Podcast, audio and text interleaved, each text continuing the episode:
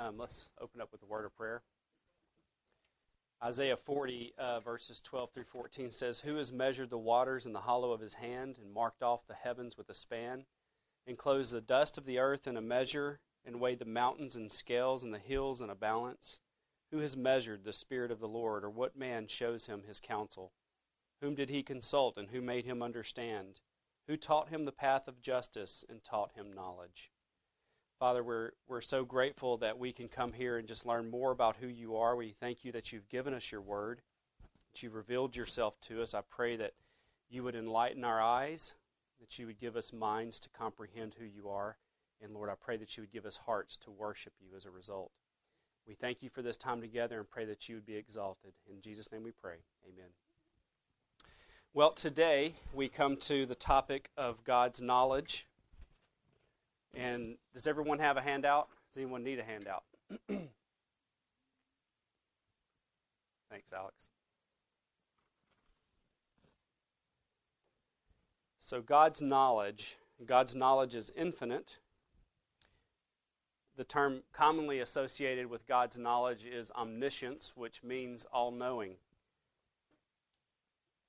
Probably my, my first experience with omniscience I would guess y'all's first experience with omniscience is um, a Santa Claus. Um, because he was keeping his list and he checked it twice. He knew who was naughty and who's nice. And so I had this concept of God as being all knowing, not God, Santa Claus as being all knowing. Um, and uh, that was soon shattered, and it was replaced with my mom, who I thought was omniscient for a while. Um, I soon realized that she wasn't omniscient. that's that's right. You're supposed to display his character, yeah. um, both of those concepts of omniscience, however, pale in comparison to we come to the topic of God's knowledge, and uh, so that's what we're going to dig into today. Um, God's knowledge is actually linked very closely with sovereignty and and if I were omniscient, I would have realized this beforehand and done God's sovereignty and God's omniscience together. But um, perhaps next time I'll put those together. Uh, but yeah, so if God is all, God is not all knowing because um, God did an in-depth study of everything. He's all knowing because He created everything. Um, he knows each thing because He made it. He sustains it. He makes it function in every moment according to His plan for it and therefore God is omniscient. He knows all things.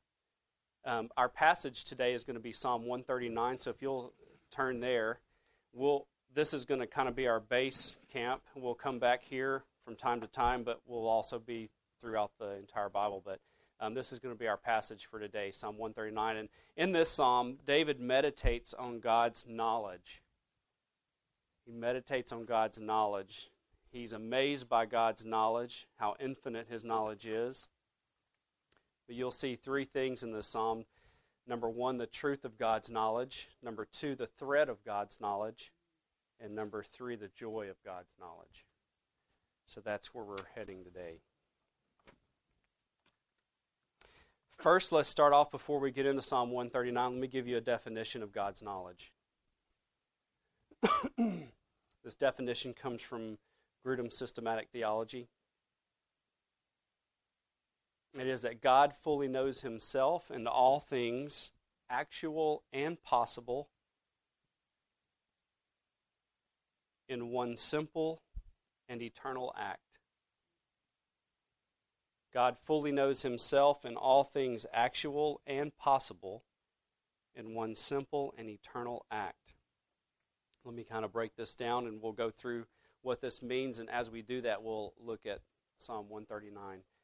Um, the first part of this is that God fully knows Himself. That's A. God fully knows Himself. This is a seemingly self evident statement, but it's really amazing when you think about the fact that God knows Himself. Because um, God is infinite, which means He's unlimited. And for us, um, the, the fact that someone could comprehend God is unfathomable. And yet God comprehends himself perfectly. Second Corinthians, flip the, I'm sorry, First Corinthians, turn there quickly. chapter 2.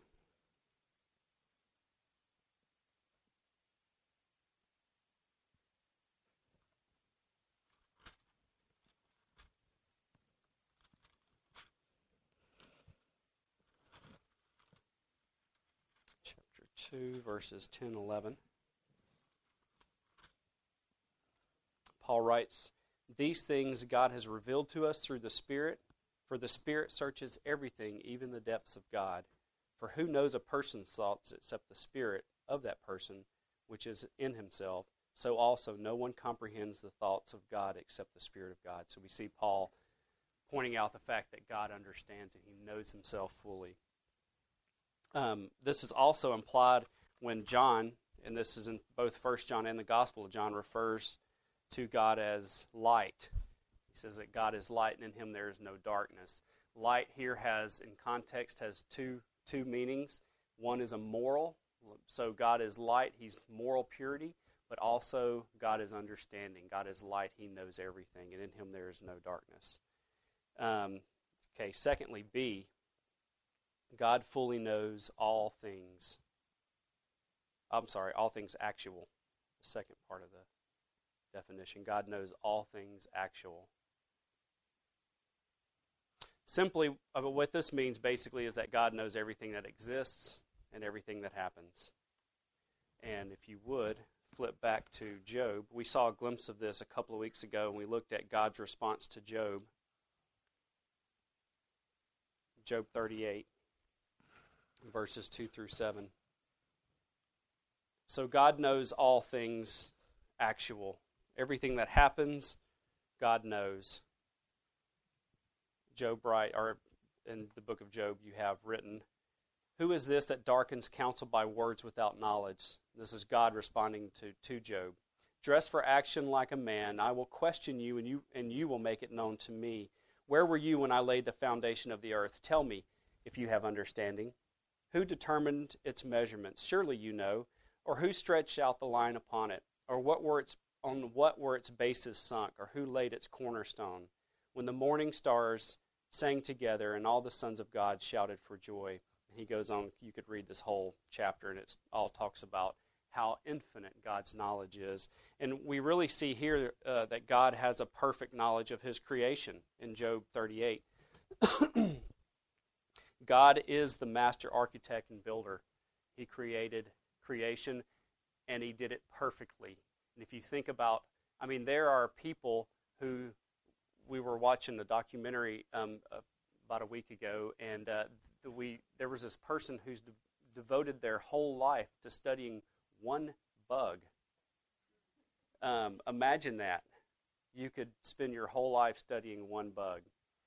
That's a whole different topic, but the, um, but you have there's so much knowledge out there that God has infinite knowledge. God doesn't have to study this bug his entire life. He knows perfectly in one instant everything about this bug and everything else in his creation.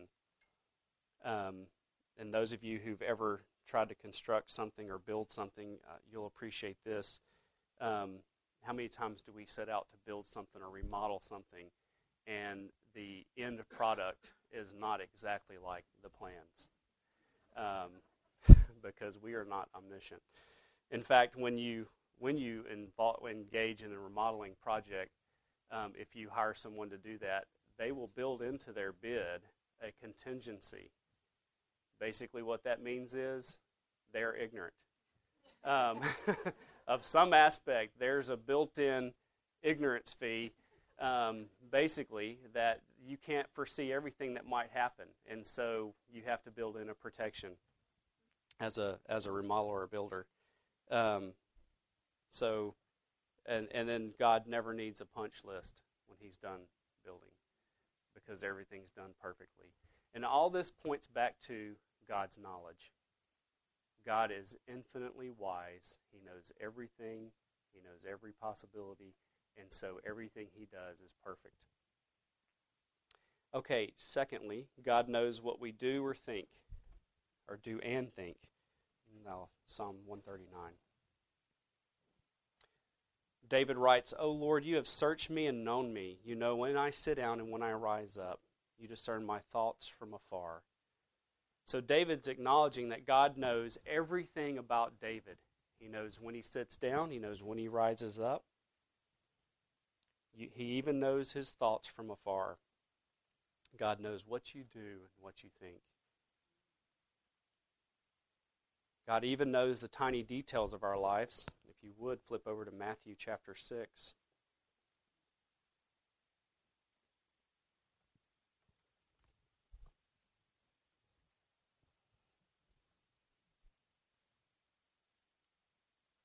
Verse 8 says, um, Jesus is talking and he's talking about not worrying. He says, Do not be like them, for your Father knows what you need.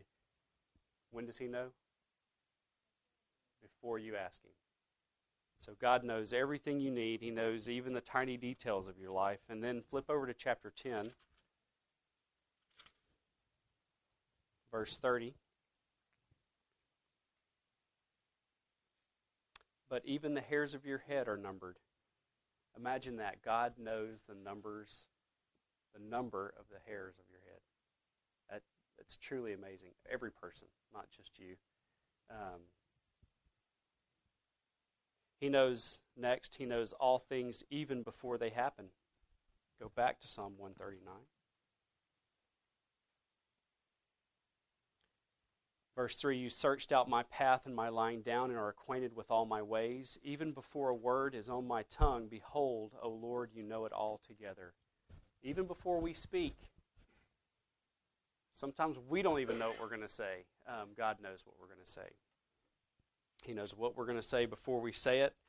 And then look at verse 16 in Psalm 139. Your eyes saw my unformed substance. In your book were written, every one of them, the days that were formed for me when I was, when yet, I'm sorry, let me start this verse over. Your eyes saw my unformed substance. In your book were written, every one of them, the days that were formed for me, when as yet there was none of them. So God knows what's going to happen every day of our life before we're even born. So he knows all things even before they happen. And then this in C, the second part or the next part of the definition is that God knows all things possible. And this is truly amazing too. Um, all things possible, and, and we'll look at some passages that indicate this, but God has infinite knowledge. There, you think about creation, there were thousands of different possibilities. God knows each and every one of the possibilities that He could have done when He created and how that would have turned out. Um, but let's look at a couple of passages that show that God knows possibilities. Look, turn to 1 Samuel 23. David is fleeing from Saul.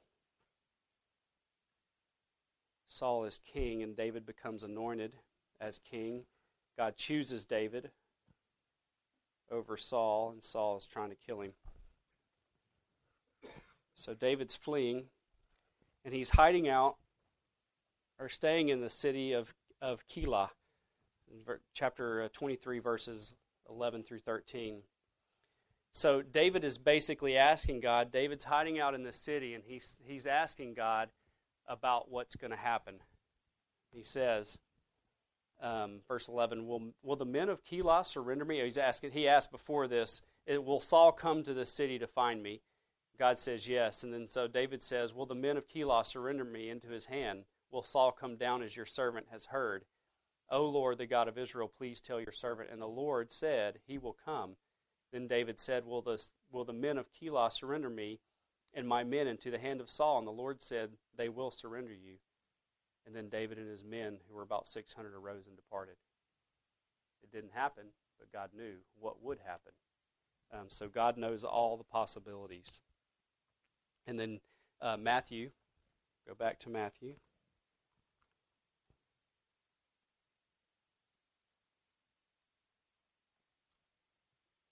Chapter 11, verse 21.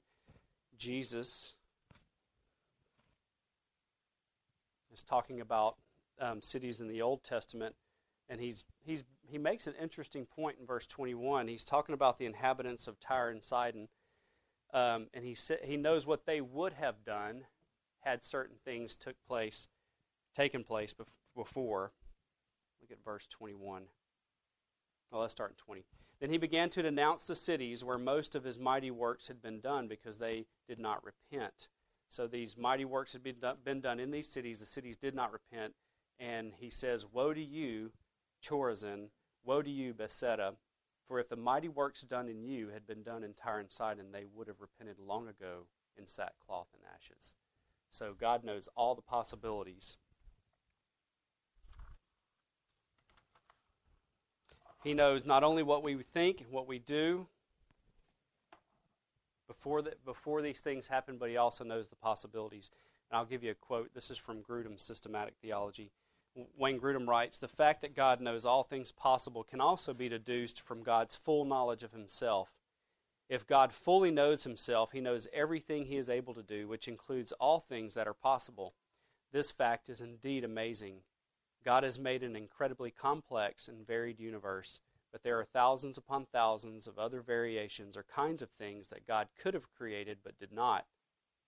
God's infinite knowledge included uh, included detailed knowledge of what each person, I'm sorry, what each of the other possible creations would have been like and what would have happened in each of them. And with David, we say, such knowledge is too wonderful for me. God's knowledge is amazing. You see how his omniscience is far different from any concept that you have as a little kid of omniscience. Um, next, the definition says that God fully knows, this is D, all things in one simple and eternal act. God's knowledge is one simple and eternal act. Here, the word simple basically means it's not divided into parts. So, um, number one under D, God's knowledge is immediate. God doesn't have to recall information like we do. Um, he doesn't have to pull up data. he doesn't have to pull up data like a computer does. Um, if you ask, if you were to ask God, to number the grains of sand on a particular beach, he would know the answer without having to think about it. It's immediate. He always knows all things at once. Again, Grudem writes All the things he knows are always fully present in his consciousness. He does not have to reason to conclusions or ponder carefully before he answers, for he knows the end from the beginning, and he never learns and never forgets anything.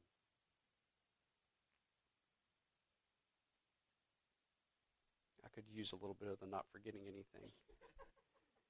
Uh, finally, one simple and eternal act. Uh, this is two. God's, God's knowledge never changes or grows.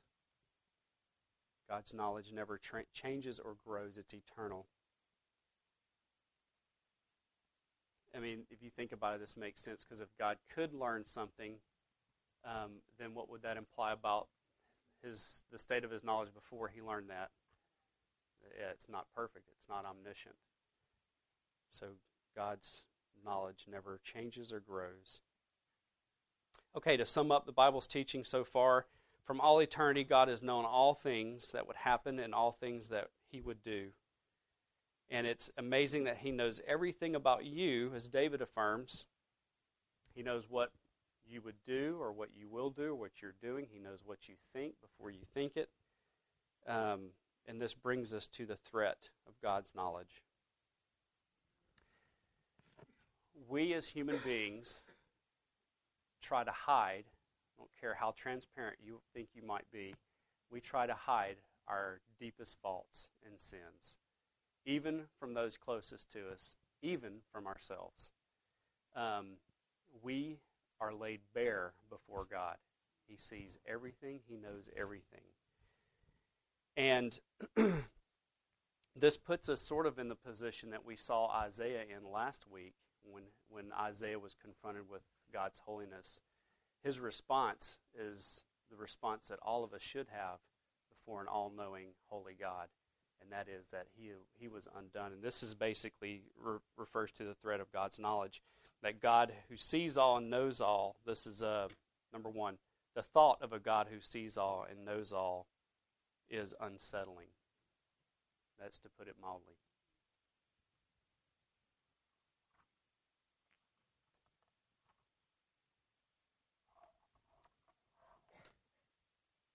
Despite our best attempts to hide our sins from other people, we are laid bare before God. We are naked before God. Tozer observes that God knows each person through and through. Uh, the fact that God knows each person through and through can be the cause of shaking fear to the man who has something to hide. Some unforeseen sin, some secret crime against man or God. And you think about Adam. I know Dan mentioned Adam and Eve this morning.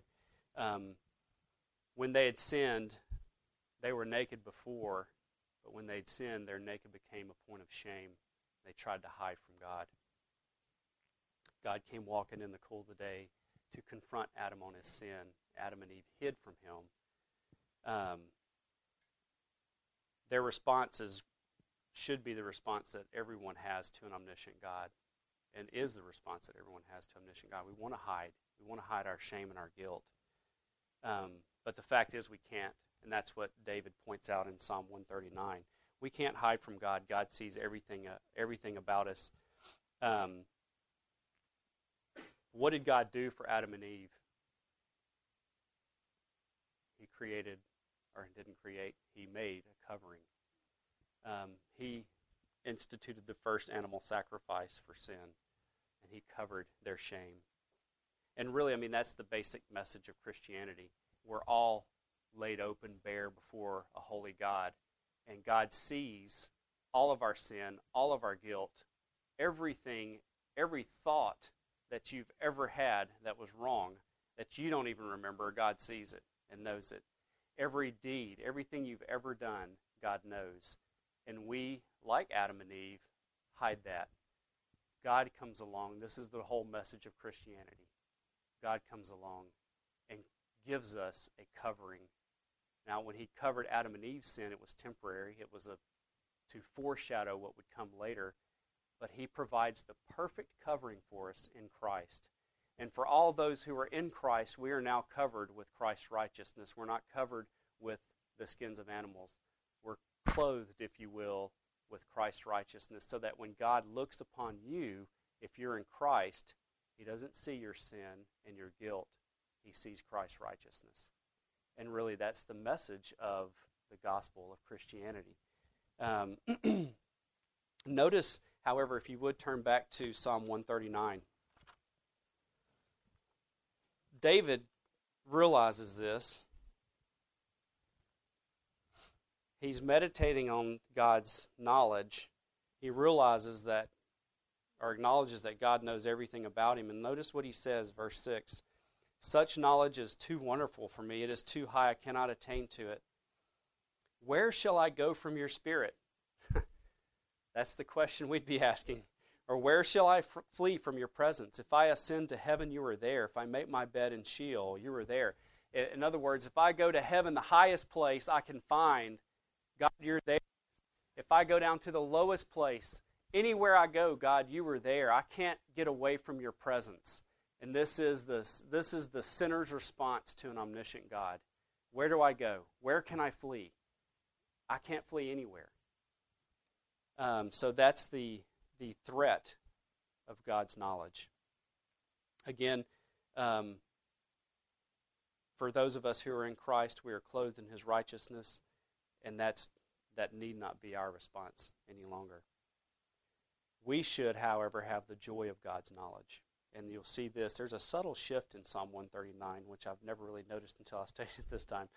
Um, he says in verse 9, If I take the wings of the morning, you'll notice a subtle shift in the tone in verses 9 and 10. If I take the wings of the morning and dwell in the uttermost parts of the sea, even there your hand will lead me, and your right hand shall hold me. If I say, Surely the darkness shall cover me, and the light about me shall be night. Even the darkness is not dark to you. You see now God's presence starting to be a comfort to David. The night is bright. The night is bright as the day, for darkness is as light with you.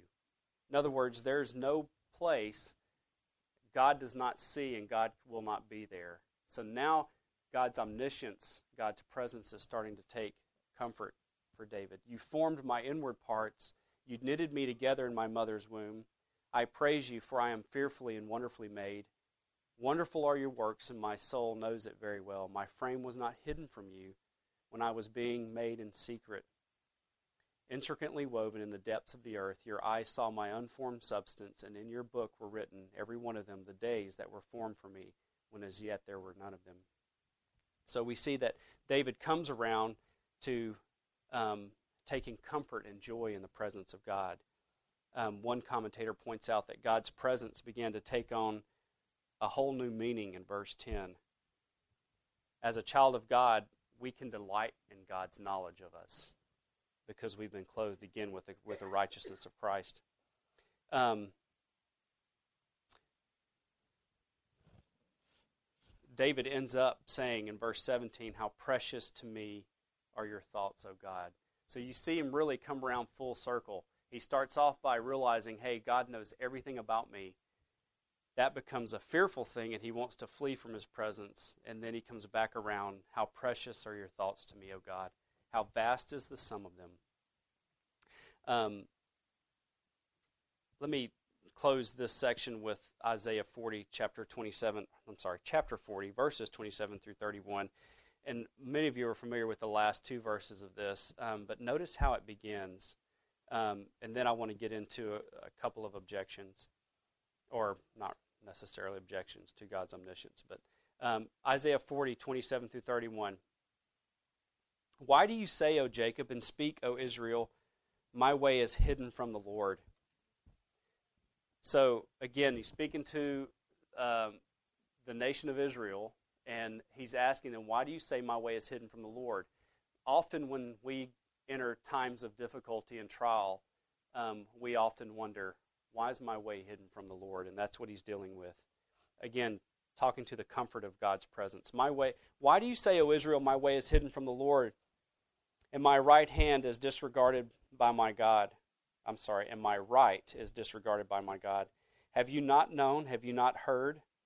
The Lord is the everlasting God, the creator of the ends of the earth. He does not faint or grow weary. His understanding is unsearchable. He gives power to the faint, and to him who has no might he increases strength. Even youth shall faint and be weary, and the young men shall, shall fall exhausted. But they who wait on the Lord shall renew their strength. They shall mount up with wings like eagles. They shall run and not be weary. They shall walk and not faint. Notice again, why is my way hidden? then he says, His understanding is unsearchable. God is there. And so for the believer, for the unbeliever, God's presence is a dreadful thing.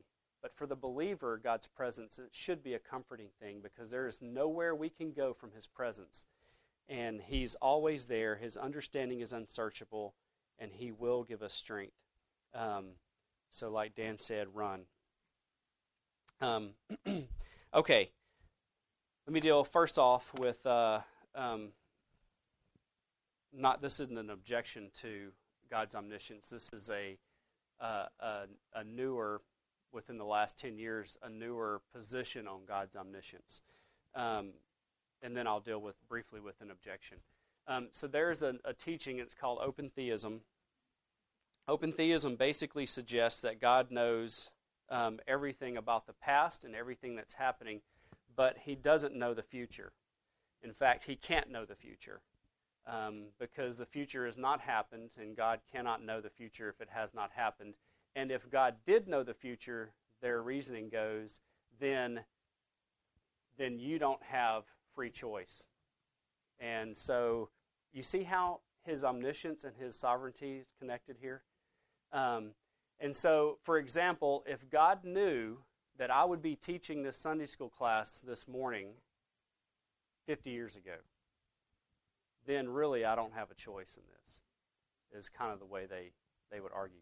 Um, and if you want to pers- if you want to think about what that means implication wise as far as God's sovereignty goes, and you weren't here two weeks ago, um, get the audio for two weeks ago because I dealt with God's sovereignty. Um, but the argument is that God can't know the future because if He does, then human beings don't have autonomous freedom, which I dealt with two weeks ago, so I'm not going to get into that. Um, the, uh, the problem with this view is that it goes against the plain teaching of Scripture. Um, God obviously knows the future. I mean, we look at the verses where God predicts the future. We, if, if God could not know the future, then, then prophecy, what is that, I mean, what do we do with prophecy? Yes, Alex.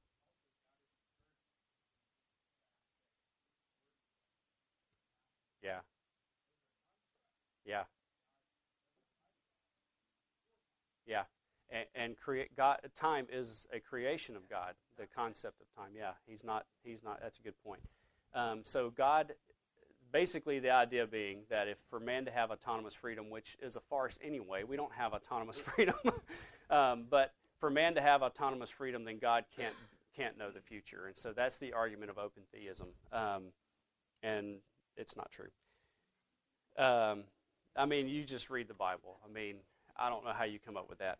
Um, secondly, um, there are passages that suggest that God repents. So, what do we do? Does God repent? And what does that mean? Um, turn to 1 Samuel 15.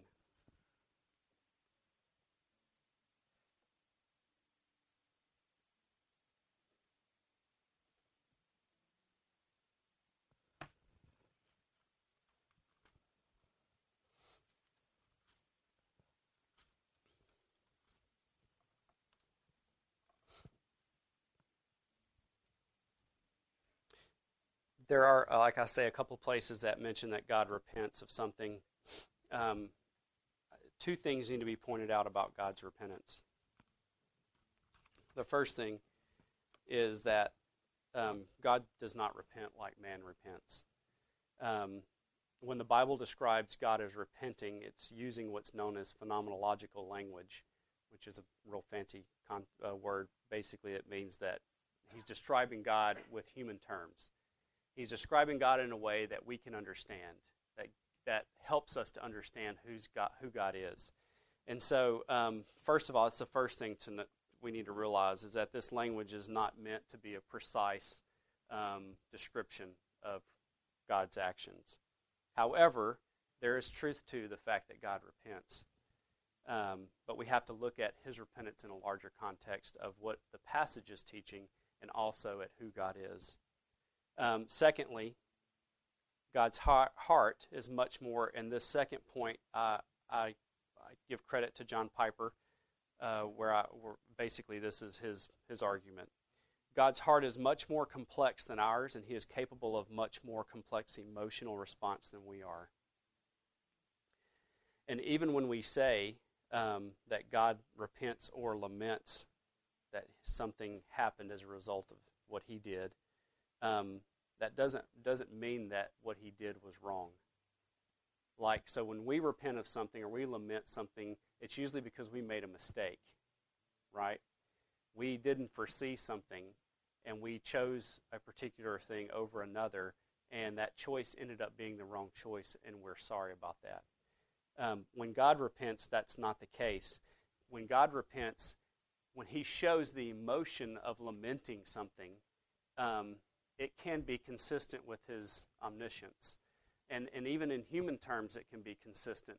So, for example, if, um, if I have to discipline my son for extreme rebellion, let's just say that my son is in extreme rebellion and I spank him. Um, and as a result of the spanking, he chooses to run away from home. I would be sorry that my spanking led my son to run away from home.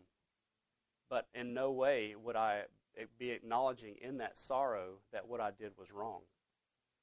And if I had to do it over again, I would spank him again. Y'all see that? So even even in human terms, we can have a, a complex emotional response to something. So something can indeed be right and good, and yet God can feel sorrow over what humans choose to do as a result. And that, I think, is what's happening in 1, Psalm, uh, 1 Samuel 15. Um, uh, let me see, I didn't write the verse down. So, uh, the word of the Lord came to Saul. Okay, yeah, verse 10. The word, of the, the word of the Lord came to Samuel. I regret that I'd made Saul king, for he has turned back from following me and has not performed my commandments. So, this is the instance where God can God is in no way saying that what he did by making Saul king was wrong because God is omniscient. However, he can still show remorse over Saul's response. And we, we get a picture of this. If you read this entire chapter, I mean, it, it seems very plain because if you look in, in verse 29, it says, And also the glory of Israel will not lie or have regret. Same word. For he is not a man that he should have regret. Um, God's repentance is not like man's repentance. Man repents because he doesn't have all the facts, and he makes a choice that's wrong. God repents, his repentance is not like man's. Um, as Dan said in the sermon, God is not like us in every way.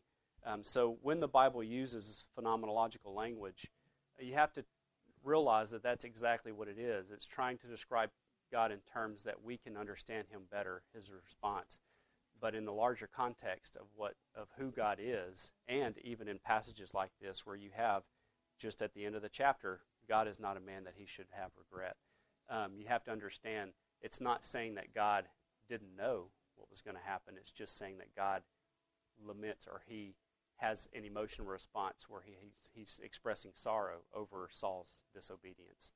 Um, so that was that's the main objection to God's omniscience, at least from a biblical perspective. Um, open theism. Um, I don't even know how you get there, but um, it's it's it's an intellectual response to a sovereign, omniscient God. Um, and um, but anyway, so anytime man has freedom, that's obvious from the Bible, um, but it's not autonomous freedom. And uh, so anytime you have autonomous freedom and God's sovereignty, um, in your mind not making sense, um, God's sovereignty should prevail. So, well, we are almost out of time, so let me close in prayer. Oh, I had a quote here I was going to give you. This is Piper. John Piper. Uh, for God to say, I feel sorrow that I made Saul king is not the same thing as I would not make him king if I had to do it all over again. God is able to feel sorrow for an act in view of foreknown evil and pain, and yet go ahead and will to do it up with and will to do it for wise reasons. And so later, when he looks back on the act, he can feel sorrow for the act um, that was leading to the sad conditions, such as Paul's disobedience. Um, again, God is not a man that he should repent, um, but he can be sorry for the results of his actions. Okay. Um, all right, let's close. Father, we thank you that you are infinite. We thank you that your knowledge and your wisdom um, is far greater than ours, and we just confess that at the front. We confess that um, even our grasping to understand you um, is so um,